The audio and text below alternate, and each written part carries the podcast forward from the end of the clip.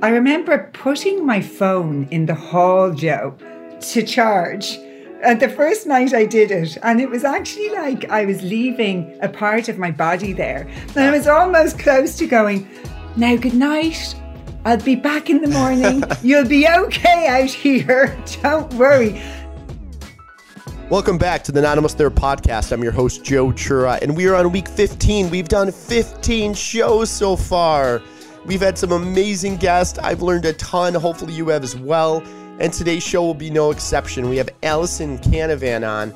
Allison is a supermodel from Ireland who came over to the States a few years ago, graduated from UCLA, and is a mindfulness expert. What does that mean? You're going to have to tune in to find out but you're going to want to tune in because we talk about the power of streaks, how to start new goals, how to find a good mentor.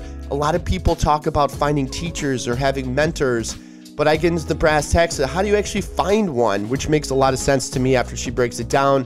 And then we get into some metaphors that are near and dear to my heart, one of which is the garden.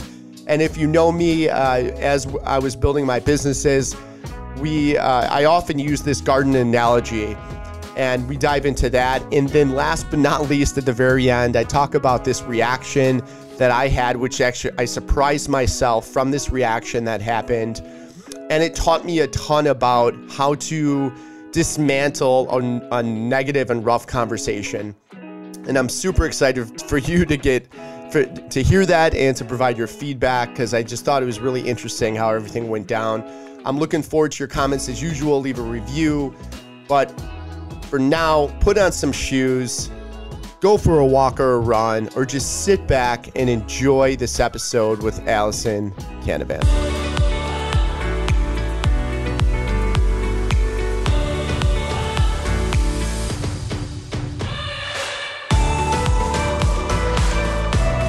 All right, welcome to the Not Almost There podcast. I have guest Allison Canavan on. Hey, Allison, how are you today?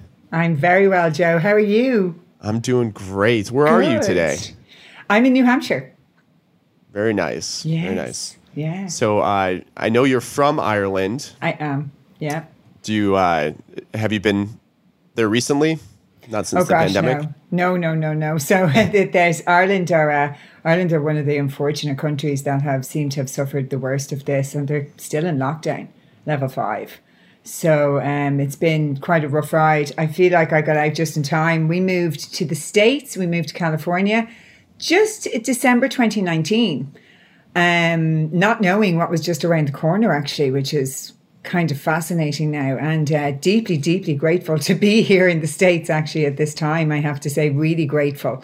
So uh, it was, it was, it was a a rough ride for me. I think for everybody in 2020. I don't. I don't think there's anybody that you know didn't have a difficult a difficult element of 2020 you know and when i came i came over to do what i did for you guys like that's how i met you you know i came over to do loads of talks and uh, you know i was booked for the year and we got my visa and it was all very exciting and myself and my 10 year old packed up and went to los angeles with our dream and then march happened and of course my work is in person work, you know, and they weren't turning around that that quickly. And my entire calendar got wiped for the whole year. so I was like, oh, I just left Ireland with my 10 year old. We kind of threw it all in there, jumped off the cliff, as you say, and this has happened. And it was a real moment of just what are you going to do now? You know, how are you going to cope with this? And I'm so grateful that I have been in this industry for nearly a decade, that I had tools that I was able to use to go, you're exactly where you're meant to be. You have tools to be able to turn this around, lean into what you can do in this moment with what you have. But it was certainly 2020 was a fascinating year for me personally, you know, in in turning things around. You know, I thought I had come through the worst of what yeah. I was going to get through in my life, and it was like here's another big hurdle to to climb, as I'm sure many people can can attest to. I love the what you can do, and I want to go back for mm. a minute here. You were a model for a couple decades. Yeah. You are now really have dedicated your life to mindfulness, health, and wellness. But at mm-hmm. one point in your life, you were not there. What what happened in your life to get you to the point where you said, "I know that this needs to be important and needs to be a prior- priority? Was there a defining moment for you when that occurred? and what did um, you do?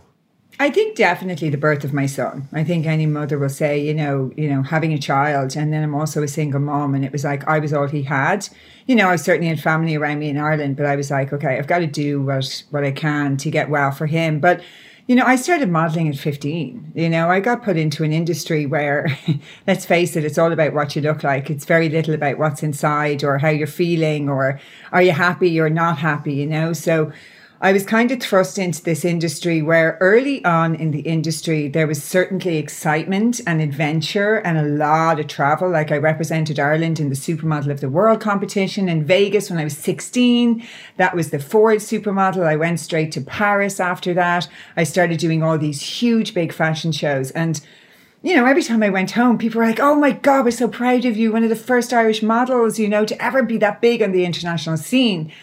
And inside, there was a part of me that was crumbling because the reality of it was I was in a model apartment with loads of other girls, given a map of Paris, told to go around and do 10 castings a day. And like I was a 16 year old girl, I was freaking terrified, you know? I was like walking around this city, feeling a little bit lost. And my early teens were kind of melancholy anyway, where I had always felt a little bit lost. So I had gone from feeling a little bit lost to now being put in an industry where I just I just felt like I never fit in. Even when I got on great with people and I was always got on great with all the people I was working with, I was like, I just didn't feel at home in what I was doing. But I didn't want to say anything because, of course, when you say something, people are like, God, you're so lucky. You know, I wish I was doing what you're doing. And, you know, inside, I was like, if I open my mouth, I sound deeply ungrateful so what I did was I just kind of internalized my pain and didn't say anything and continued on and continued working. And I had been suffering with depression, anxiety, and had been put on medication for that. And of course, nobody ever asking what's going on in your life, what could be causing this, um, how are you living, you know, all of those things that I know now. And it's it's like as anybody knows in this cycle, you know, I ended up finding alcohol quite young. That was incredible. You know, it was this, oh my God, I'm not in pain right now. I'm I'm great. I feel amazing. I loved partying. I was You're around fabulous everything. people. Oh yeah. And you know, I so I was on medication, I was trying drugs, I was drinking, and it just what was what was fun in the beginning because it was fun in the beginning. It's all fun and games, and you're a teenager, you know, even entering your twenties. And what started off being fun ended up being a nightmare, as anybody knows. And you know, my the addictions really kicked in, where it was like my addictions actually defined me, which was really weird. Like Party Ali was an identity. Like everyone wanted me at their party. Like when I lived in New York, they were like, "Oh, bring Alison. Alison's such great fun. She never wants to go home, and she's always the life and soul of the party." And I was. I loved partying, and I, you know, I had a great time. But I knew inside of me that there was a problem because I would say to myself, "Okay, I'm going to go out tonight." I'm going to have a glass of wine and a glass of water and a glass of wine and a glass of water. And I would be in this kind of controlling mechanism and I'd have a glass of wine and a glass of water. And then there would be a period in the night where it would just, I just wouldn't, I wouldn't know. So I was always trying to find that line, you know, I'm not going to cross that line tonight. I'm going to come home at such and such a time. And I, I never seemed to be able to find that line that I crossed. You know, I never seemed to be able to to catch myself there. And I I knew for many, many years in New York that I was drinking too heavy. I went to AA for probably nearly a decade that I was there on and off, you know, never managed to fully get sober. But also, really looking back at it now, did I really have the intention of getting sober? Probably not, probably doing it for other people. Um, and then the whole idea, this sounds so ludicrous to me now, by the way, with how I live. The whole idea of not drinking forever just seemed insane. And like, part, like I, when I think about my mindset then, it was like, oh my God, like, sure, what's the point? I'd never be able to enjoy a wedding, a christening. I'm Irish. Like drink is associated Yeah. with births, deaths, and It's the first thing you think about. Yeah, it's, yeah. it's- Ireland it's- going to the pubs. yeah, It's associated with absolutely everything. And let me tell you, I got sober in Ireland, Joe. it's like you're a freak. Um, you know, and I, I can tell you, getting sober in Ireland was probably the greatest life lesson for me because it really required me to dig deep, to dig deep and go in and do that really, really hard shadow work and face the aspects of myself I didn't want to face because, you know, whatever way you want to make it up, you're not in a supportive environment. You know, people are very wary of people in Ireland who don't drink. And then if I was, because I was under the illusion, I was like, ah, sure, I'll just go to the pub and sit with everyone and not drink. But sure, you're the topic of conversation the whole night. How do you feel? Like, how do you feel? Do you feel really awkward because we're drinking and you're not? Or, you know, are we getting really drunk now? Does this seem really weird to you? Do you remember? And I was like, oh no, this is this is not fun. So, um, so my my catalyst was definitely my son. He was such a beautiful catalyst and teacher, and still is to this day. Children are our greatest teachers. You know. Uh, I remember I suffered postpartum depression and I wrote a book, Minding Mom, with, with all of this in it. It's a self care book for new moms. And I remember going to the doctor and she gave me the option of three different types of medication. There you go. And the only reason I asked a question, which I think this is very interesting, I never asked a question about medication in the years before, probably because I didn't care enough about myself. You know, self worth just was not there. And I said to her, Oh, I'm breastfeeding. Can this medication go through to my child? So it was really because of him. And she told me to go home and Google the different medications. And whenever one I felt was least harmful, she would prescribe for me. At that moment, there was something shifting in me, something huge shifting in me that was like, this feels off. This feels off. I never questioned it for 20 years because I didn't really care enough. That's genuinely why I didn't. Um, I mean, it was offering me temporary pain relief. That was all I was searching for at the time. Going much deeper than that, yeah, no, you know, that there was so much pain there that going deeper than that wasn't really what I wanted to do during those years. You know, it was just easier to escape. And I just remember over time, this voracious appetite from within of wanting to really understand this just kind of, I don't know where it came from. And I think it was, I don't want to be on medication. The medication was making me feel kind of not present. I remember somebody would call my name and uh, they would say to me, Do you know it took you like 10 seconds to answer? So they'd say, Alison. And I go, Yeah.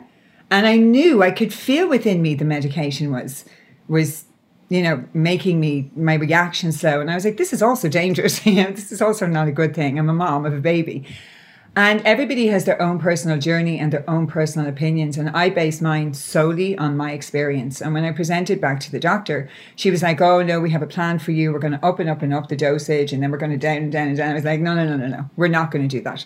So I actually had to go to another doctor who said, I'll help wean you off. Like, that's one of the important things is to not cold turkey just come off medication. And I just started researching about food and coming off sugar and gratitude. I, I met this amazing woman from a charity in Ireland, postnatal depression. And she told me to write down all the tiny little things I was doing every day. And I did. And I started writing down. I had a shower. I went for a walk and just started really focusing, you know, the, on what I was doing and not on what I wasn't doing. And bit by bit by bit, I just became so interested in the connection with the mind and the body and your our digestive system and what causes mental health and what sparks mental health in people and I went back to college for a few years and studied nutrition, and then I studied coaching, and then I became a raw foods master, and then I got a scholarship to UCLA to study mindfulness. And so for the last decade, it has just evolved. It was like a seed was sp- it was planted, and it, it evolved into something much bigger and really oh god what my interest is in is in the the whole person is treating people holistically like for my entire life people were treating different aspects of me separately like i was going to different doctors for different things and no one ever communicated with each other and i never thought that was weird we don't that's how we're indoctrinated but it is weird. It's weird when the person who's prescribing you medication is not speaking to your therapist. It is weird, you know, when that line of communication is not there. But I never even gave that a second thought, I suppose, throughout all of those years. And, you know, I had always been, though, Joe, a spiritual soul seeker. Like I started meditating when I was in my late teens, where the, there was no meditation, it didn't exist. You know, there was a Buddhist center in London I used to go to. When I got to New York, my friend, uh, he was an Irish guy. He used to live across the hall from me, and he'd loads of Buddhist books. And I was like, "Oh, I used to go to the Buddha place in London." And he said, "Oh, you have to come down to the Kadampa Centre with me once a week." And I remember the first time I was sitting in the room. Uh, the teacher is called Kadam Morten. He's he's an amazing teacher. And I remember sitting in the room, and it was so silent, you know. And I had done some meditation on my own, but I was closing my eyes and I felt like I could, my breathing was the loudest in the room. I could hear parts of my body, like my stomach, and I was just like mystified by how these people were all sitting there with their eyes closed, which is probably no more than 20 minutes, you know, felt like two years to me. So there was also an aspect of me always interested in kind of the more spiritual side of life. Like, why are we here? Who are we? What's our purpose? You know, where are we all going? You know, is there a reason for this? Do we just get born and die, or is there something we're supposed to be doing in between? So, yeah, it's it's it's been quite a ride. I want to get into that the how on a, a few things, but I just want to clarify a point. When you got pregnant with your son, mm-hmm. is that when you just stopped drinking and you? you um, it's really interesting. I probably was the healthiest I'd ever been just before I got pregnant. So I was living in San Francisco and I was meditating every day and doing yoga every day, and the partying had diminished really quite a bit. I probably firmly believe that's why I got pregnant. Why was the, Why did the partying diminished? Is it, is it because Just, you took yourself out of New York into a different area? Yeah, we, well, it was still both. I was living in New York and I was living in, I was going between both. Um, I think there was a part of me for many years before I had my son that knew that like I wasn't enjoying the party lifestyle anymore. Like it was, it was getting exhausting. It's exhausting physically, it's exhausting mentally. Like when you wake up the next day after being out, it's not fun it's not fun, you know, and it's not fun for about five days after that. So for some reason, we have a a very short memory where when we're out partying, we just remember the good times, you know, and we don't remember the whole week afterwards where we're struggling. And on Wednesday, like it's like when my clients now say to me, God, I still feel very depressed and anxious on a Wednesday or a Thursday. I'm like, you know, you were out at the weekend drinking. There is a connection. There's a connection between there, how you're feeling days so later. Is. Yeah, yeah, there so is, and you're. I've I've experimented with this, and uh, you your productivity levels go down not necessarily the day that you're drinking, or whatever you're doing. It's the it's the following days. You it yeah. takes you so. It, I think it's at least in my mind, it's like three x of whatever you did. That's how long it takes to recover. Yeah. So you have to really think about that. Is, is what I'm going to be doing worth it, or can I can I afford to throw away a day? And if there's something that you need to do that yeah. next day, I would really re- reconsider it. And the problem is, as a as a parent, that usually means neglecting whatever you're supposed to do with your kids. Yeah. So there's this other guilt that hits you. So now all of a sudden you're depressed from all yes. angles because you're like, I'm not doing what I'm supposed to be doing, and I'm not being the parent I I could be. So I've I've definitely seen that, and uh, and that makes me really think about the words "remember tomorrow" yes. before you do something today. That's that's awesome. By the way, you should like put that up somewhere. Remember to honestly, because I was had a client the other day who's struggling with this, and I have many clients. I work with many people in addiction. I have done for many years in mental health, and it's interesting that the mind only thinks about the good times. You know, yeah, it's like just one. The, the the most frequently um, the most frequent thing I hear, and it's it's something probably I really hear because it's something I used to say myself. I just want to blow off steam. I just want to blow off steam. It's just a blowout, you know, or I'm entitled to. I work really hard. I have X amount of kids. I do this, so I'm entitled to this. It's interesting. It's like what people do with diets. I eat really well for six days and then I have a cheat day. And it's like, so we we as human beings, we can justify pretty much anything to ourselves. We can. That's right. You know, yeah. we really can. We can justify. The mind is a wonderful ally or enemy, and we can justify anything. And let me tell you, I was the queen of justifying stuff to myself. But I remember I was pregnant, no problems. Like I used to smoke before I had James and everything, and I just very quickly came off drink cigarettes. I don't know. I I loved being pregnant. I absolutely loved being pregnant. And then I breastfed him for you know nearly a year and a half, and you know thought this is awesome. I've got this down. But the first night I went out for someone's birthday, um, I remember I got in at I don't know four a.m.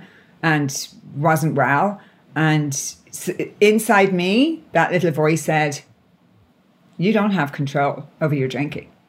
You might not drink for years or months, but you don't have. And that little voice stayed there. And then, you know, I wouldn't go out often, but I would always go out with James. You know, say my mom had him overnight. And I could never, I could never, again, it was the same, the same um, pattern that was re-emerging. I just did, I just, that when is that last one? You know, Ali never wanted the party to end.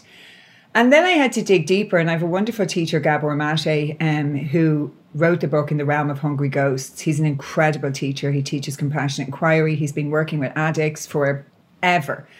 And I remember watching, before I did any of his trainings, I watched a video on YouTube of his. And it talked about addicts self soothing a part of themselves in pain. And it was interesting that my body responded to his video and tears flowed. Tears flowed where I was like, actually, like, you know, when you're crying so much, you're almost like rocking back and forth. I had never heard it that way until I saw his video. I had never, no matter what specialist or expert I had ever been in, I had never heard anybody talk about addiction in a compassionate way. I had only ever talk, heard people talk about addiction as in pointing fingers.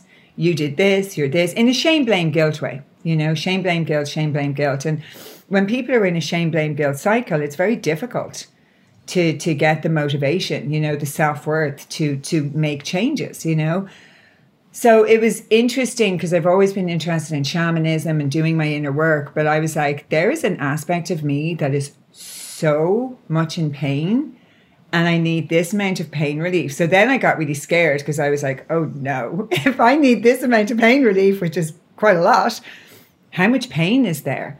And as anybody knows who starts to do the work, it's it's the fear of when I go in to really look at this and to deep dive into this, will I be able to cope with what's there, with what comes up? And I, again, I've been blessed my entire life to to have had amazing teachers. I had a teacher for 10 years who brought the Dalai Lama to the West, Sogyal Rinpoche. He wrote the Tibetan Book of Living and Dying. And he said to me, I spent many, many retreats with him, and he said to me, I, I can see the resistance, the resistance to just allowing yourself to open and expand. And I was like, yeah, well, I'm scared. You know, it's like every time I, I give myself an inch, I just get really upset. And he said to me, nothing will ever come up for you that you're not able for. And at the time, I was a bit like, what's he talking about? I didn't fully understand that, but now I do because it's the work I do. It's like it's like we're in very intelligent beings, you know, as human beings. We really are. We're very intelligent, and as we're doing this healing work, which I feel is the only way to truly get to know thyself, is to go in and do that healing work for every single human being. Um, it comes off in layers. It's like forgiveness. We forgive at one level, and we think we've done the work and then it comes up and it's at another level. And we're having this experience with ourselves i think until the day we leave this planet. You know the work is never done. There's not an end yep. goal. It's not like i'm getting somewhere but it's it's you're getting a little bit better and better all the time. You know i can't even imagine drinking now. Like when i gave up drinking it was like a switch went off. And I always remember somebody saying to me, something shifted in you energetically. Like when something, when that switch goes off, it was like, I'm not taking any pain relief anymore. I'm doing the work. I'm going to face my own shit. If you know, I'm going to face it and I'm going to walk right into my pain and I'm going to walk right through it. And it was really, really hard at times, but like the benefits and the rewards and the sense of peace and the sense of freedom is so worth it. Like it is the best thing I've ever done. And it gets easier over oh, time. Like yeah. when I would abstain from from alcohol and I I haven't eliminated drinking 100% in my life, but I've reduced it by probably 95%. Yeah. And what I found is that this the the first week is the first few days are hard, and the Yeah. first week's hard, then the first two weeks are get a little bit easier. But after like six or seven weeks, you you start to for you start to forget the the good feeling of it and you start to remember the bad a bit and then you, you just don't want it anymore and i think the power of streaks is so important in life whether you're working out or you are eating right or you're, you're counting calories i think all of those are important. And once you build up you know four or five days it's so much easier to build on that momentum than it is to start from nothing. And i, I think it's akin to starting a car when it's cold right? It's mm-hmm. always harder. But once it's going you know then all of a sudden the heat's on and it's more comfortable. Versus if you need to start that car cold every week you're thinking about this is going to be painful and I'm going to be freezing for the first five minutes. And, you know, all of these things. I know, you know, the technology in cars is different today, but back in the day, you know, that was the case. Like you were Yeah. parked outside and it would, it would take a while. And I always, I always think about that. Um, one thing you mentioned that I don't want to overlook, you, you did have a unique opportunity from modeling. You got to meet a lot of people and, and you, you got to kind of find teachers that guests or or folks listening to this podcast may not have the opportunity to go meet teachers. So when you say I have had these teachers, for me mm-hmm. there's there's a gap be, because I'm looking at that or listening and thinking, well, how do I find a teacher or a mm-hmm. mentor? How would you do that today? One kind of because we're not out as much because of COVID, but just in general Yeah. with the internet and there's also this side of the the web where there's just a lot of posers and you don't know who's real or not. So how would you go about that today? Well, it's interesting. Um, none of my mentors came from the fashion industry. so that's not right. It's interesting. My mentors came from me going offside, if you like. And, you know, I lived in New York. I went to a local Buddha center, you know, just as a regular girl, nothing to do with my industry. And I never, ever uttered a word in my industry at the time about what, that. It was like my secret spiritual life, you know, because at that time, Joe, people thought you were insane. Like if I mentioned that I was going on retreats and I was meditating, like it was literally like I remember mentioning it to friends because I was so excited. Actually, I had been up to a retreat in upstate New York, and um, we've been meditating for three days. And of course, when you get excited about stuff, you want to tell everybody. And I remember going to brunch on a Sunday in New York and telling everybody. And I remember looking around the table, and they were all like, like what like just not we're just not on the same vibration i mean i had the blessings of the fashion industry were were that i got to see an awful lot um, of what goes on in the world behind the scenes that a lot of people wouldn't so the whole thing of the grass is greener that was a gift because the grass is not greener. So that was a massive, massive, massive gift for me. So I talk to a lot of people and a lot of young girls who see all these influencers on social media or they see people in Hollywood and they're like, oh my God, if only I had, if only I could be, if only I could look like them, if only I could have those opportunities, my life would be so much better and I would be so much happier. And, you know, um, it's kind of a lure into this industry where it's like these people have everything, you have nothing. And it's just not true. It's really not true. And what I've learned along my journey is I'm really grateful that I know that because I lived it and I saw it. And throughout the course in my industry, I mean, there's probably a handful of people I met who were genuinely happy. I mean, that's what, huge. what made those people genu- genuinely happy? Um, I think they knew themselves. I think they were happy in themselves. You know, there was the odd person you met in my career who had self worth. the odd person who had Yeah. self worth. Um, but those people, they do shine because when someone knows who they are, they're not looking for approval from others. They're not constantly comparing themselves. They're not, because they're all the things that kill us. They, ki- they, they kill our spirit you know and that's that's the darker side of social media like when we're on and we're comparing ourselves and there's all these filters nowadays you know but i do think there's also when you're talking about people connecting there's a beautiful side of social media and the internet as well where we do have access now to some of these amazing teachers like i always say to people what makes your heart sing? What makes you come alive? And go and seek out more of that. So for me, I was always attracted to Buddhism because my mind was my torture chamber. Like my mind was kind of the place where I experienced hell. And Buddhism teaches us to understand the mind. That's what all the training in Buddhism is. It's understanding the mind. And so I was very drawn to those teachings. So wherever I went in the world, I seeked out a local Buddhist place, a place where they taught those teachings because it was the teachings that my soul was hungry for. My soul was hungry for these teachings, these teachings of what are we here to do? And and that hunger from me about the mind is never ending. I mean, I have a mentor, Mary Morrissey, now who's extraordinary.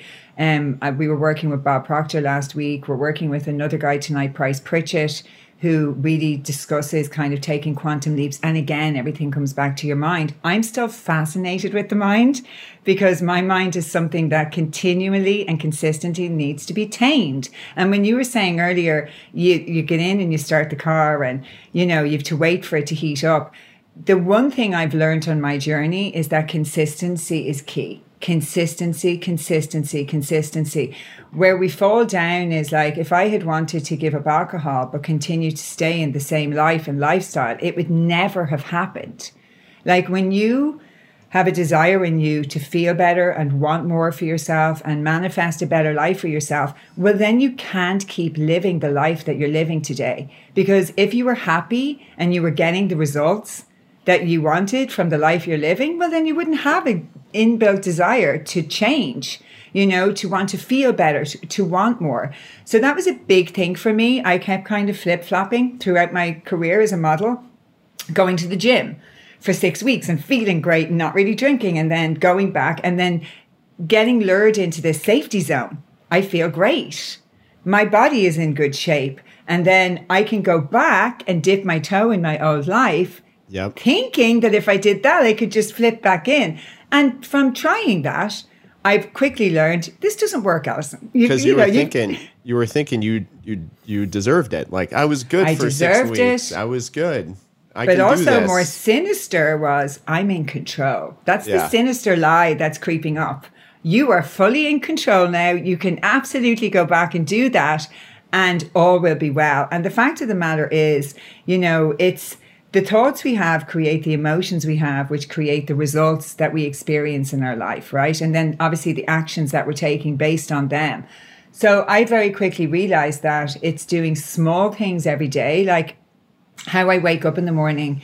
I wake up and the first thing I say is thank you three times. I place my hand on my heart. This morning I woke up, I had had crazy ass dreams. Like the last two weeks, my dreams are insane. I don't know what's happening. And I just had these crazy dreams. So I kind of woke up with my body a little bit anxiety ridden, you know, it wasn't like comfortable. I kind of woke up and went, oh my God, that was a bit bizarre. And immediately I just put my hands on my heart. Like over the years, it's like it's a self soothing thing. So before it was alcohol, now it's actually just placing my hands on my heart. And I just connect with my breath and I take deep breaths and I give myself as long as it takes to feel my body, mind settle and my heart open. And I start every day by activating my heart center. I know enough about struggling and about struggling with mental health. And I know enough about the push mentality. I'll just push my way through this. I'll just push. I'll just push. That I do not, you know, take the life I have today for granted. So every day when I wake up and take my first breath, it's a sacred gift. I don't take that for granted. I spent a large amount of my time during those years not wanting to be here. and, I, you know, now I just realize life is such a blessed gift. And every morning, like when I started meditating, and this is important for people to hear, it was like a chore. You know, when your mom used to make you do housework and you were like, oh, and you hated her the whole way through, do, through the, doing the chore. When I first, you know, kind of said to myself, I'm going to meditate every single day and I'd give myself a 30 day or a 60 day kind of milestone. And I remember every day sitting down to meditate was like a pain in the ass, you know? It was like, and it was like when it was done, it was like, oh, thank God it's done. But it's like anything over time. Like when I sit in meditation now, it's just this great feeling of space and serenity, even if the meditation is difficult. You know, I really value and understand now giving myself time. I didn't understand that before. You know, I didn't, I thought like, I was such a busy person and a people person and out and about and meeting people all the time. It's probably why my mental health has suffered so much. But now I know that giving to myself every day is the best gift I can give to my son. Like I watch James pick up things from how I live and how I work and how I show up every day that literally floor me. Like he watched some of Bob Proctor's um, video the other night. He just happened to be in the room and he was kind of listening. And I said, You can watch it if you want, you know. And when I was putting him to bed and, you know, we were going through, because we always go through what's the most amazing things that happened today? Tell me three things you're grateful for, you know. And I said to I said to him, Tell me what you picked up from Bob's video. He's 10. I expected him to say very something very simple, you know. and he described what Bob was saying in such an amazing way that my jaw was on the ground. And I'm thinking, oh my God, I've spent 42 years trying to learn what my 10 year old just succinctly put into a few sentences. And he was like, Mom, the subconscious mind is running the show. You might think the conscious mind is, but you got to be careful that the subconscious mind is not sneaking in with those old behavior patterns. And uh, my job, he was like, Why is your face so sharp? So I'm like, Because literally, I've been studying this forever, sweetheart. And I could never have said it the way you just said it there. But what that I was I was thinking about it afterwards and I was thinking, what a beautiful gift to give kids to understand their power. To plant that seed in a young fertile mind that they understand how truly powerful and magical they are to co create their life. It doesn't matter what anybody thinks, it doesn't matter how well you're doing in school, none of that matters. It's understanding that that power is within each and every one of us as human beings. And that's what I'm still mesmerized with every day. Think and Grow Rich is something I study every day. All of those books where it teaches us the power of the mind. And I know that my mind is a garden that needs to be weeded consistently and constantly. Like weeds grow in my garden so quickly, you know. and sometimes I don't even notice how quickly they're growing. So it's like I have to just keep going in and pulling the weeds out and tending to my I garden. I use that analogy for really everything. yeah, I, I talk about business. Uh, Yeah. you know when you when you initially start a business, this is the metaphor I use all the time in in our team meetings. And I, I don't know, it just hit me a few years back, and I was thinking about I was looking at this plant, and you know that's you start a business, it's a little plant, right? And there's a little flower in there, and you can maintain that.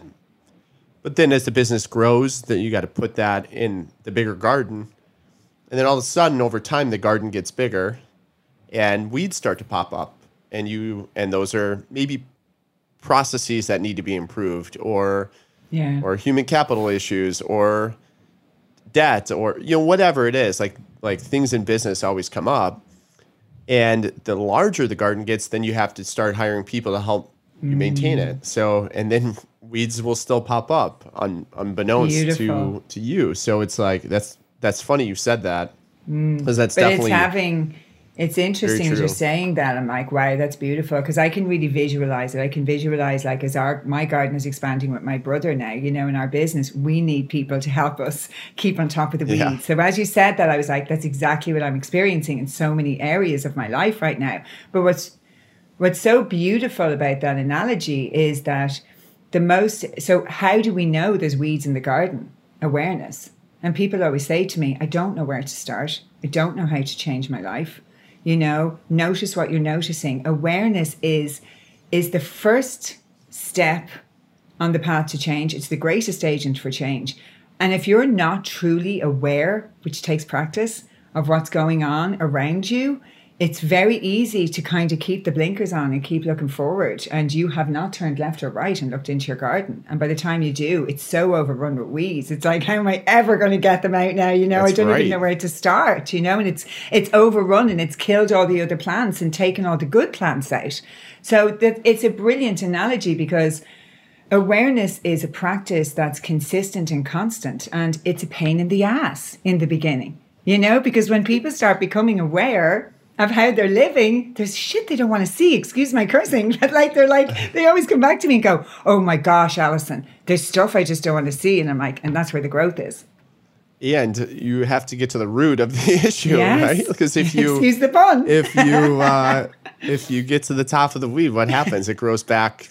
You're not really solving the problem. So Yeah. it's you know if it's it's an amazing analogy because you could just keep going with that. It's a it's a lot of fun. Which I was thinking about what you, what you were you were mentioning regarding James, and and I can't help but think that schools and education, you know, they have PE classes, mm-hmm. w- which I think PE classes are very important because they they're working your heart, your exercise you, by exercising your your organs and your body, and you're moving, and that's so crucial. But your mind and your brain is an mm. organ that hardly gets the time to uh, to act to exercise it, and there's Yeah. not a lot from my knowledge, uh, that's being taught in schools today regarding mindfulness or gratitude or or you know taking a breath or when you're stressed out how do you act um, i had nelson dellis on my podcast a few weeks ago he was he's a four-time usa memory expert Wow. and just think about this the education that a, a child can get earlier on to better deal with emotions that hit him or- her Yeah. later in life. And then when you look at memory techniques, now you're now all of a sudden you have a technique that if you meet someone in life, you can remember their name easier. Yeah. So that makes you more likable and social. It gives you more confidence. Now you know how to cope by learning mindfulness techniques, and the li- you know the list goes on. And I, I don't know that we're going to solve it today, but I'd I'd say we need to advocate for change because of the distractions of social media, the distractions of notifications, and to your point earlier, I, I even need to do a better job of this where I wake up and my phone's by my bedside. And instead of waking up and putting my hand on my heart and feeling gracious, what do I do? I automatically pick up my phone and it's this habit and I start looking at Slack, I start looking at my email, I start looking at social media for notifications. And it's and it's this feeling that all of a sudden I'm playing defense to the world versus playing offense, which is I love what you do hmm. in the sense that that's the first thing you do. If you if you took your phone out and you started reading things, there's no way you would do that immediately. There's no way because you would you go on these I am paths. as you say that, so there's a reason why it's, and especially as you say that. So that's something I used to do all the time. And I'm a nerd, as anybody who knows me, as like I'm such a nerd. I love reading research papers. I love trying to understand where a scientist is getting something, where this came from. And I am prone to anxiety. I, this is something I know. I have to watch foods, I have to watch lifestyle, I have to exercise. And I started deep, deep diving when I was studying in UCLA about our phones. And I was doing these big full 360 events in Ireland. And one of them was like unplugging. And I'm also always trying to find, you know, how can I find a way for my clients to get maximum effect in the early days by changing like a huge practice. And I started reading studies on having your phone in your bedroom near your your body and looking at it first thing in the morning. And I was like, oh my God, that's me. And as I was reading this study, it's like a huge blind spot for me, for someone who was studying it. You know what I mean? And I was like, oh no, there's another blind spot. But it also made me understand where my anxiety was coming from. So when we look at our phone first thing in the morning, it sets off our central nervous system to be reactive, reactive for the whole day. So that means you're now reactive to conversations, to emails, and you're in the fight or flight mode for the whole day. And I was like, this makes so much sense to me. So you're kind of starting, I was starting my day off in the back foot. Now, I remember, and I, I've often said this in my talks, and I remember putting my phone in the hall, Joe, to charge.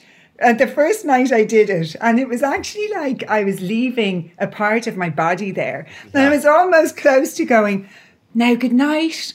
I'll be back in the morning. You'll be okay out here. Don't worry. That's how attached we are. And I was kind of like going, okay, you're being a little bit OTT, Ali. Like, you know, I was kind of leaving the phone there, making sure where it was plugged in, that it was all okay. Like, I knew what was going on. And I was like, this is an unhealthy connection. And the first few weeks of not having the phone in my bedroom, and of course, that little person inside starts going, oh, but it's your alarm clock, and what if there's an emergency, and this happens and this happens. I could I could have come up with 500 excuses for you of why I need to have my phone by my bed. and then I was like, right, I got an old school alarm clock, um, put it beside my bed, and bit by bit by bit by bit started to notice the difference in my body. But the difference it made for me in at least starting my day that way, the right way, was huge but it's also interesting how quick we go back because when we moved to, I hadn't done it for a couple of years. And when we moved to California, we didn't have, you know, furniture for the first six weeks, all of those things when you're moving. And I plugged my phone in beside my bed. What did I start doing again? First thing in the morning, pick up my phone and start looking at it. And then a few days later, couldn't understand why I felt a little kind of stressed and erratic and not quite on top of everything. And I was like, oh my God, I'm looking at my phone first thing in the morning. So it's interesting. And sometimes it's only when we go back and we try these things again, sometimes unconsciously, we realize the massive difference it makes. So I say to people who are suffering from especially anxiety or stress, one of the greatest gifts you can give yourself is get the phone out of the bedroom. And for a physiological reason that the EMF waves, electromagnetic frequencies, if you've Wi Fi in your house, are still running through your body all the way through the night and they cause your body to be in fight or flight and in stress as well. So it's giving yourself a break, unplugging the Wi Fi, giving yourself a break from all of that so that you can have the deepest sleep because sleep is when the magic happens. You know, yeah. it's when we're and, repairing and doing all those wonderful things. And we also don't know the long term effects yeah. of especially our kids, right? We we lived at a time where we didn't have cell phones, but yeah. our our kids, they've been around them you know ever since they were born. Uh, one of the one of the, the things that you mentioned earlier is being consistent and developing a mindfulness practice. The the thing that helps me, I just want to give a power tip because I know everyone mm. starts routines in a different way. And and I too was was uh, I created this plan where I was like I'm going to meditate at least 5 minutes for 75 days and see how I feel. And I felt like you did, where it, it became a chore. Mm. And I almost think starting at five minutes is too much. Yeah. So there's a yeah. book called Tiny Habits by by BJ Fogg, and one of the things that I, that I really like about that book and what he uh, he shows in their works is developing even smaller habits. So an yeah. example would be if you want to floss your teeth, you have to associate something at that time with flossing and that would be in that case brushing your teeth. So you have the floss next to your toothbrush, and your goal is I'm gonna I'm gonna floss just one of one of my teeth. Not I'm not gonna floss all my teeth, just one, which sounds kind of crazy. And then you do that every day, and then all of a sudden you could add a little bit more to it. And I think it's really important for people to pick up what you're saying and understand how to develop mm-hmm. exercises for your mind and it yes. sounds overwhelming and it sounds crazy and five minutes is going to feel like two hours to to you. Do it for 30 seconds. Have gratitude. Put your hand over, over your heart even if it's for a minute. Like whatever it is that you can do start really small and then grow. Because i think that's that's important and that's something i learned that really helps. And that's how i changed my life that's how I changed my life because I was the queen of trying to change everything in one day. You know, you wake up with a hangover and you feel like shit, and you're like, okay, I'm going to give up drink. I'm going to do this. I'm going to go back to the gym. I'm going to eat healthy. And all of a sudden, you've put all of this pressure on yourself, which is ridiculous. And I've changed my life by introducing changes slowly, which have become a part of me and a part of my day and a part of my life. But it's happened over a decade. It hasn't happened like in a couple of months. And I'm still adding things in and I'm still switching things up because we're never not growing. We're never not evolving. We're never not up leveling for ourselves. Like we're always going to the next level. So I always say to people, be here now. Do what you can from where you are with what you have, but do it slowly and smartly. And whenever you release, you've got to repattern. That's really important for people. As people are letting go of old behavior patterns, nature abhors a vacuum. So you've got to, like when you take the weeds out of your garden, it's when you release, you have to repattern, release, repattern. So there's, if that's the only thing people did, release, repattern, because I remember God, it's, it's such a long time since I smoked. And the only reason the smoking came up again was because I went to the dentist and he said, God, you must have never smoked. And I said, Well, I was a model. yes, I did, because back in my day, that's cool. all there was to do Yeah. backstage. Do you know what I mean? And there was nothing else to do. And it was, it was cool. I was 15, 16, and I was really cool. But it was interesting for when I came out of his, there was a moment for me in that dental appointment that was a proud moment of me. And it's important that we honor these moments within ourselves, which is something I've never been very good at doing.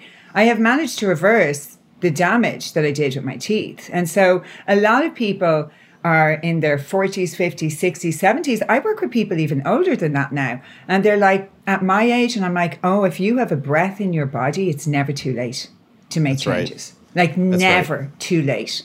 You know? And if you if you start something too, and you one is I I almost wouldn't even say do do something every day because then what happens is if you miss a day, Mm. then you feel like you feel even worse because you're like, oh, I failed again. yeah. I see this all all the time with people that start ex, you know to try and exercise. So it's like, hey, this week I'm gonna I'm gonna exercise three times this week, and then that way, if you miss a day, you're not feeling guilty and you're not Yes. Talking down about yourself that you failed. And it's the same thing with this with the mindfulness exercise, because once you do lose that momentum, mm-hmm. like we talked about, it's you're st- you feel like you're starting the engine from the coldest depths of, of the winter again Yeah. and it's Yes. hard and you don't want to Yeah. do it so don't put yourself in that position because it's all self-fulfilling And the thing about it is that when I explain change to people, it's like there's two parallel lines running, okay? So you've got small habit changes that are, are for the good. So I'm meditating a little bit, I'm eating well. And people always come to me and go, oh, listen, Alison, I've been doing this for two to three months. I don't really feel that different. And what I always say is, this is how it works. On the other parallel line here is, oh, I'm just going to sneak a, you know, McDonald's in once a week. Not going to notice much difference. But if you did that twice a week and then started doing it three times a week, or if I say didn't meditate today, I would probably still feel the same. If I didn't med- meditate tomorrow, I'd probably feel the same, and this, and so on and so forth. And these are running side by side, and people don't stick to it because they're like, I'm not really seeing a difference. But what happens is over time, it shoots off. And because you've been sticking with these habits, this shoots off to health and happiness, and this shoots off to a path of disease. And it's like a bamboo. A bamboo in the first year doesn't grow. A bamboo in the second year doesn't really grow. In the third year, it doesn't really grow. And you're like, oh, listen, this is ridiculous. But in the fourth year, it shoots up about 60 feet. that's a great analogy there And you've been putting the work in, and now you're being rewarded. So it is like what this teacher I have tonight says you do take quantum leaps, and just because you can't see it in the moment, yet, do you know what? So many of us don't have faith. I want it now. I want to see it now. I want it to be instantaneous. And it's like, we got to have faith. We got to trust the universe. We got to just show up with a full heart, you know. And my question every morning is, how can I serve? Show me the way. How can I serve? And then I allow for spirit to work with me. and if you look at what I would define, and success is a word I don't love, but if you look at successful people or people that you admire that have accomplished things, on the surface, you see the outcome. But there's no way that there wasn't struggle there. I don't care if you're a professional athlete, you're you're an entrepreneur, you're um, a business person, you're in politics, whatever it is, things happen really slow and then they happen really fast. Yes. And then that's the breakthrough, and you got to trust it's coming. It's coming. But also, gosh, enjoy now.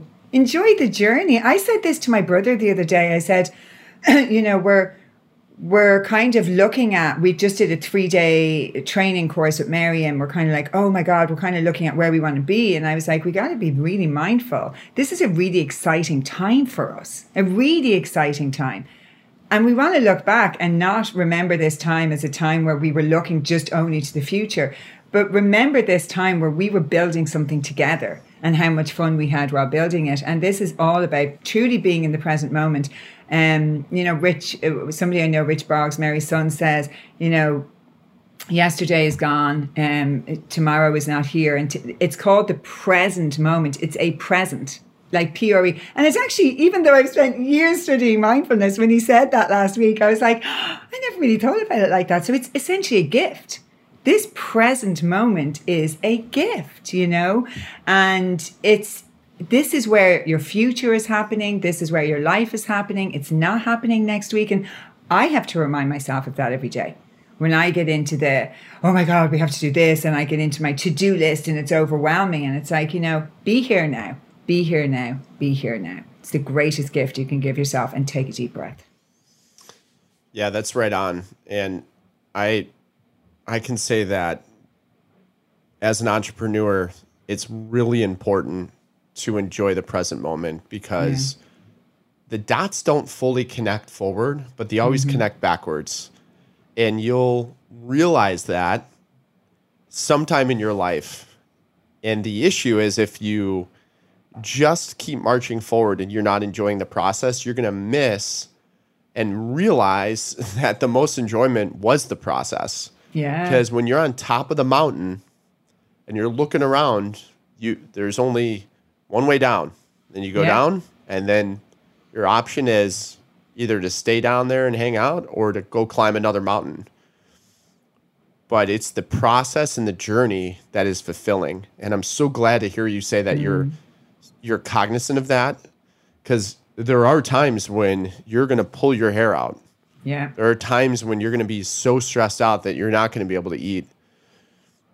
Those will happen.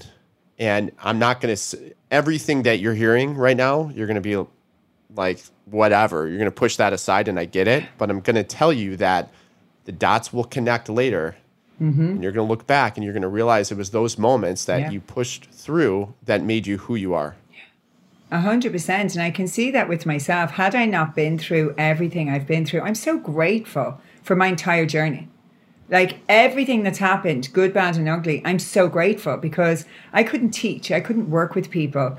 I can only teach from what I know and what I've learned, you know, and having that life experience for me and really experiencing that kind of side of darkness for me has has enabled me to truly cherish and treasure what a beautiful gift it is to be healthy and present.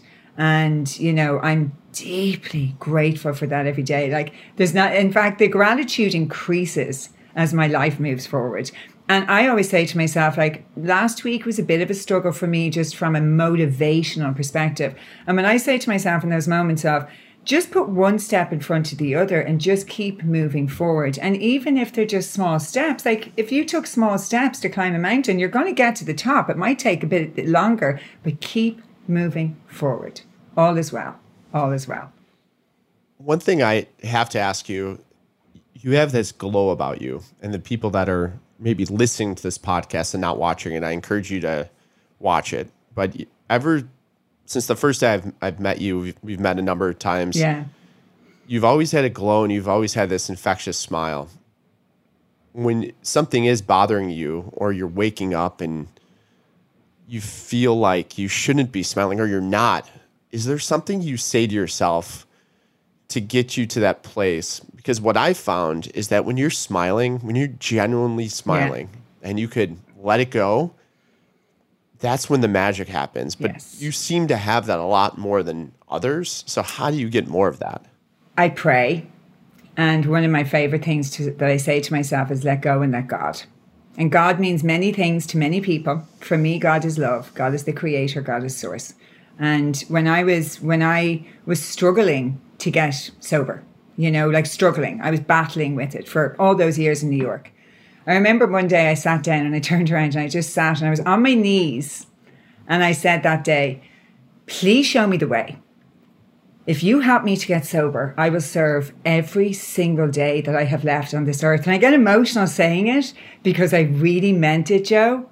I was like, every day that I wake up on this planet, if you help me get sober for my baby and for me to be a great mom, I will serve. And that sense of I struggled with something bigger than me, with the spiritual side of things for so long. Do you know what I mean? When my dad died, I was angry with God. I was like, if there is a God, he wouldn't take my dad when I'm 21 and I need him. And I battled with all of that for so many years.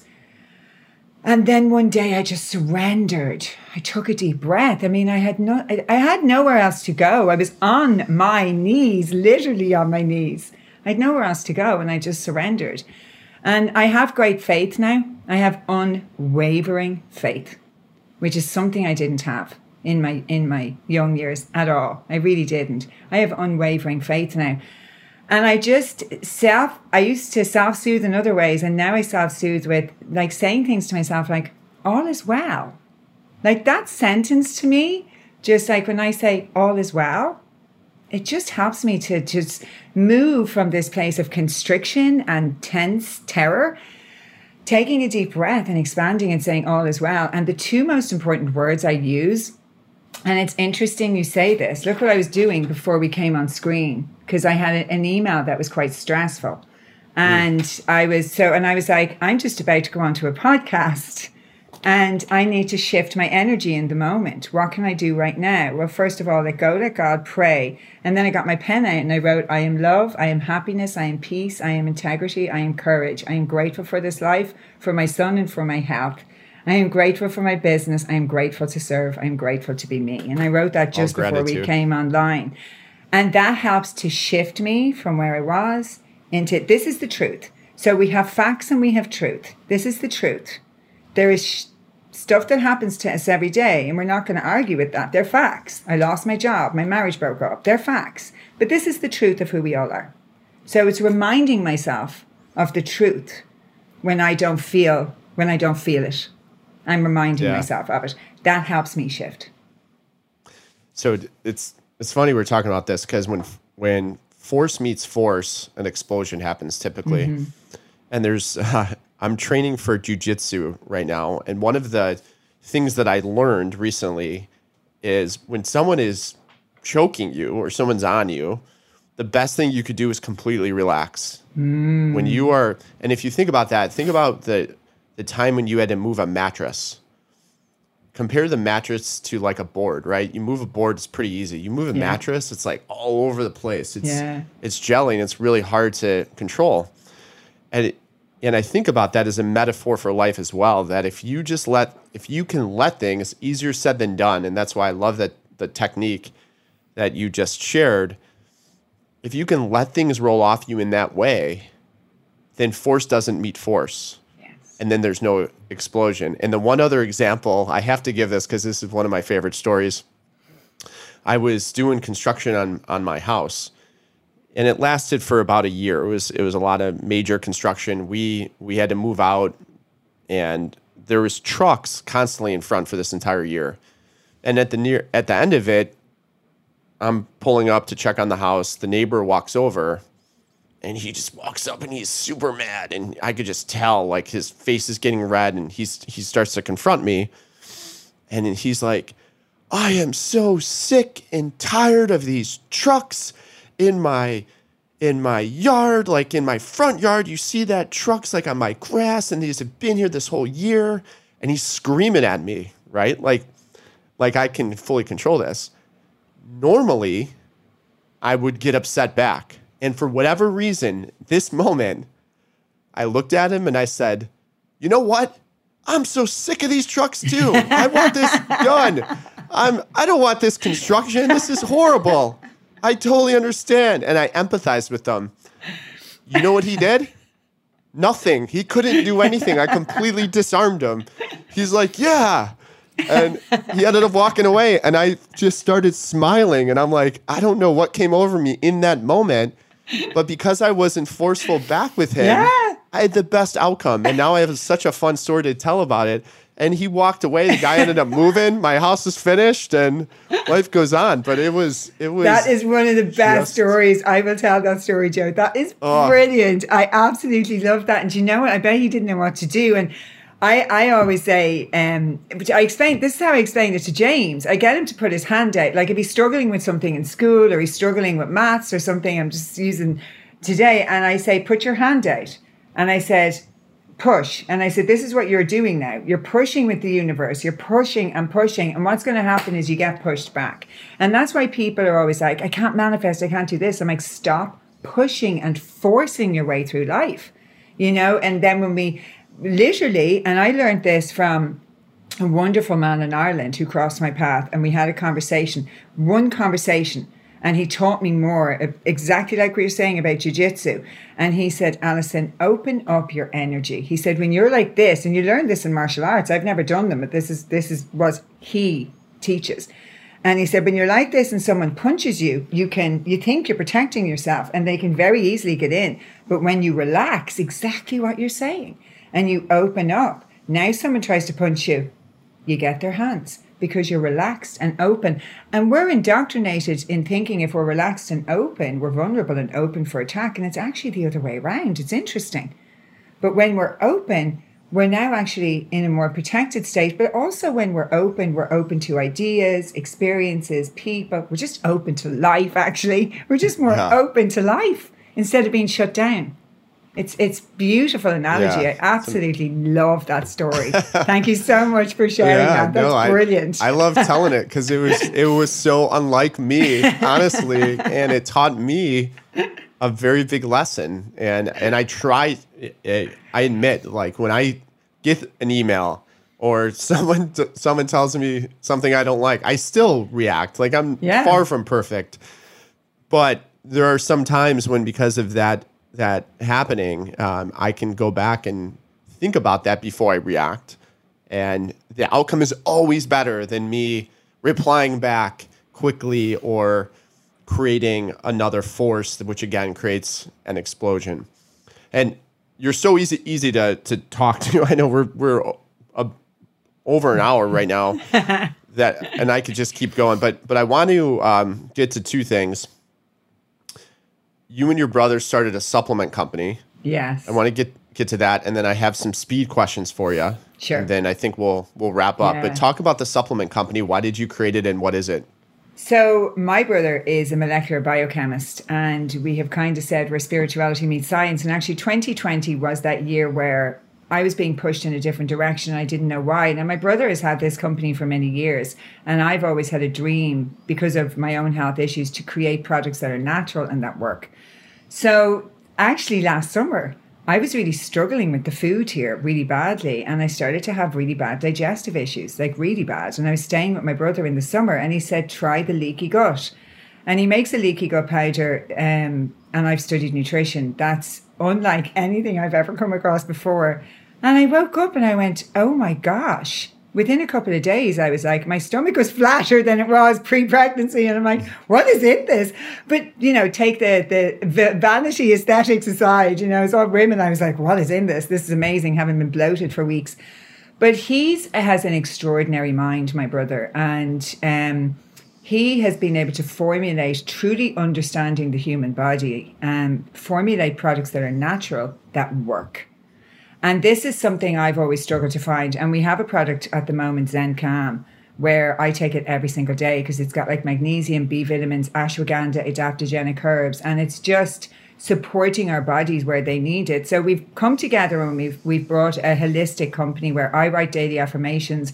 We're writing stuff together and creating, and we've got a couple of amazing new projects that I have the ideas for the products, and then he's able to understand the exact amounts people need, the the the type of like magnesium and the form it's in, so that people absorb it. So it was really a meeting of the minds, and we've kind of um, said where spirituality meets science, and it really is because we understand that people are coming you know, to him with gut issues and with stress issues and fatty liver. And what's that caused from? It's caused from lifestyle and stress. So I'm there with the coaching and the meditation and the lifestyle solutions.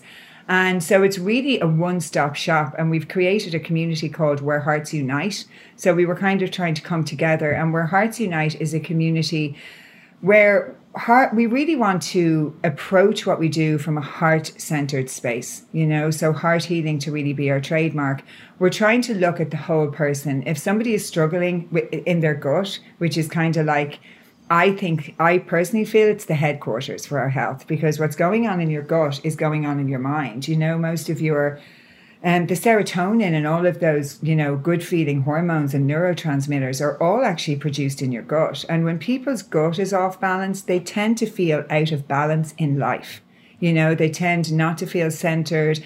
They, there's nothing worse than having a sore tummy or feeling bloated after you eat. Or, you know, I know personally after drinking, I spent a number of years helping to heal my own liver. There's no way you can drink for 20 years like I did and not and not have to do some healing you know? So he has natural products. So we've and that just help support people in their healing journey. And i really wanted to come in and support his clients with daily practices to get them to understand that you've also as well as taking products which are fantastic we've got to also go in and understand why are you stressed? What's really going on emotionally? And i work intuitively with people where I tend to work very quickly with someone on an emotional basis. And no matter how much I've been trained, when I'm sitting in front of someone, I pick up very quickly what's going on. And it's usually always rooted in emotional pain. Emotional pain, childhood stuff, lifestyle stuff. So, yeah, it's a very exciting time for us. Um, you know, the community is growing. I've always wanted to create daily affirmations because I use them all the time. So I send a daily affirmation every day out. You can sign up for them, they're free. yeah, what's the website? It's whereheartsunite.com. Whereheartsunite.com. Yeah. Okay. And, and I'll link to that in there. the show notes too. Yeah, brilliant. And you know, you can book in coaching sessions and heart healing sessions with me and um yeah, and it's it's it's just it's a wild ride, but it was the greatest gift 2020 gave us you know, coming together. And I only found out that uh, Brendan was my brother five years ago. So there's a really beautiful story there too. So my dad passed oh. away over 20 years ago. And um, I found him five years ago through actually the miracle of my book, Minding Mum, ironically. Really? so, yeah. And he was brought up in the States. He's American. And the first time we met, uh, his wife said she's literally the female version of you. Like this is this is like we never stop talking, and it's like yeah. the exact same interest in health, the exact same interest in mental health, the exact same interest in healing. So. 2020 gave us a beautiful gift. Had 2020 not happened, maybe we wouldn't be where where we are. But I'm a great believer in looking for the gift, no matter what it looks like on the outside, because there is always a gift. There's always a present, in no matter what happens in our life we could have a whole podcast on that and how you found your brother. That's that's amazing. All right, so I have a few speed questions for you. You sure. ready? Yep. Book that you want to reread. Oh, Think and Grow Rich. All the time. What's every time I one? go back? Um, book that I want to reread. The second one. Gosh, the Tibetan Book of Living and Dying is a book I pick out all the time. You know when you just you have that download yeah. of, oh come on, Alison. The Tibetan Book of Living and Dying is not a book you pick. It's not easy reading. You know, it's not like you're going to sit there yeah. and read through it. But what I love doing with books, I love this. It's I don't know why this gives me such excitement. I just love books, Joe. But I love picking something off the shelf and flicking through it and closing my eyes and just stopping on whatever page is there and opening it. And I take that as a message of the day. So I have loads of books on my shelves, really inspirational tip. books, and I just love it. So if I'm struggling or I'm sitting at the computer, I go over to my bookshelf and I go, I'm going to pick out. And that book, The Tibetan Book of Living and Dying, is stuff that really requires thought and digesting for me anyway you know and it really requires me to expand so yeah that would be one that's always on my bookshelf okay question two alison what is something i don't know about you um something you don't know about me i love singing i love singing and dancing i love it since well, i was we'll a kid have to do karaoke next time yes, i see you in person some irish dancing you're your favorite unimportant thing to do? Unimportant thing to do. I'm like, mm, my favorite unimportant thing to do. God, what's unimportant? uh, God, these questions are hard for me. I'm, I'm, I'm stumped by these questions. I'm like, unimportant is everything not important? Because the first thing that came to me was sitting in nature, but I'm like, that's really important. That's not unimportant. Um, my favorite unimportant thing to do, I probably did last night, which I rarely do, which is seek out something to watch on Netflix, which is something I very rarely do. James was like, What are you doing, mom? Sometimes I have this, every few months I have this I just want to immerse myself in the show. And I immersed myself in um, something called River something. It started. Oh my god, it's amazing. That's it. I'm gone now for the next few days. Oh, nice, nice. What is it? River what? Uh, River something. I only watched the first bit of it last night. It's about a girl who moves from the big city in California to uh, something river, something river, Okay. something river. Hmm. Got it. Yeah, it's, it's funny. I probably spend more time looking for things on Netflix than watching something on Netflix. It's a business in itself. Well, there's very little there, and I don't really watch any TV anymore. We don't have TV; Yeah. we just have Netflix. So I had kind of gotten to a stage where I'd gone for a walk, I'd gone kickboxing, I'd done everything, and I was just kind of struggling yesterday. And part of me was like, just sit down and watch something, Right. and just do nothing. You know, just sit and watch and be and let it go, Alison. Um, and then I found that a Virgin River. There we go. Oh, got it. Yeah, I've seen previews for that. Yeah, it's really good. Well, it looks like it's going to be really good. So Yeah, I'm my excited. my wife loves to watch just reality TV, and after a while, I I was like, "What are you What are you doing? Why do you like that?" And she's like, "It's just I don't want to think right now." Yeah, and yeah, it's escapism. It's actually there's some truth to that. Now I'm yeah. and through osmosis, I know what's going on in Real Housewives of Orange County and uh, I love it. Summer House and all these Bravo shows. It's hilarious. Oh, do you know what I've actually started doing lately is uh, myself and James have gotten really into shows where they do houses up and they do holiday homes up, and I don't know why the two of us love it so much. But like erratically over the last while, we're both kind of going, well, we go home and watch one of those shows where we watch people completely transform something. And I don't know, maybe it's the transforming process that we're loving, but he's loving it. He's 10. So I'm like, oh, maybe he'll be an interior designer.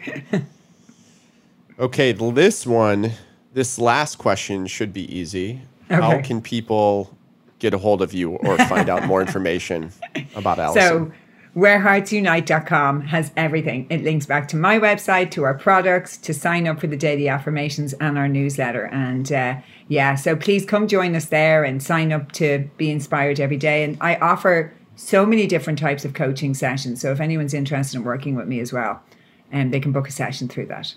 And what what are your social media handles for those listening? Um, we're Heart Unite on Instagram now. Um, Golden Alchemy Alley on Instagram. So it's not that easy, but you find me under my name. And then Liver. Medic. Yeah. Yeah. Liver Medic, L I V E R M E D I C is the is the product range. So Great. Liver Medic. But you can find everything under Where Hearts Unite. Well, as always, it's a pleasure to talk with you. Again, I feel like we could uh, we could keep going, and it'd be seven hours from now, and we're still we still have things to talk about. But it's great to see you. It's great to see your smile. Oh, you Thank too, you and thank you so today. much. And thank you for that wonderful story. It just really brightened my day. and yeah, thank you. It's always such a pleasure, Joe. And thank you for having me. All right, take care, Alison. Have a great day. Bye. You too. Bye. Thank you for listening to this week's episode of the Almost There Podcast. Alison Canavan, you are an amazing human being. You rock. Thank you so much for being on and for all the wisdom that you dropped on today's show.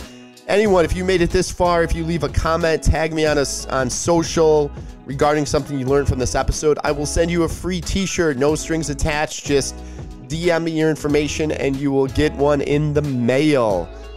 As always, appreciate your comments. Follow, like, subscribe, share this episode means a ton to me. Until next week, remember I, you, we are not almost there. Have a great week, everyone.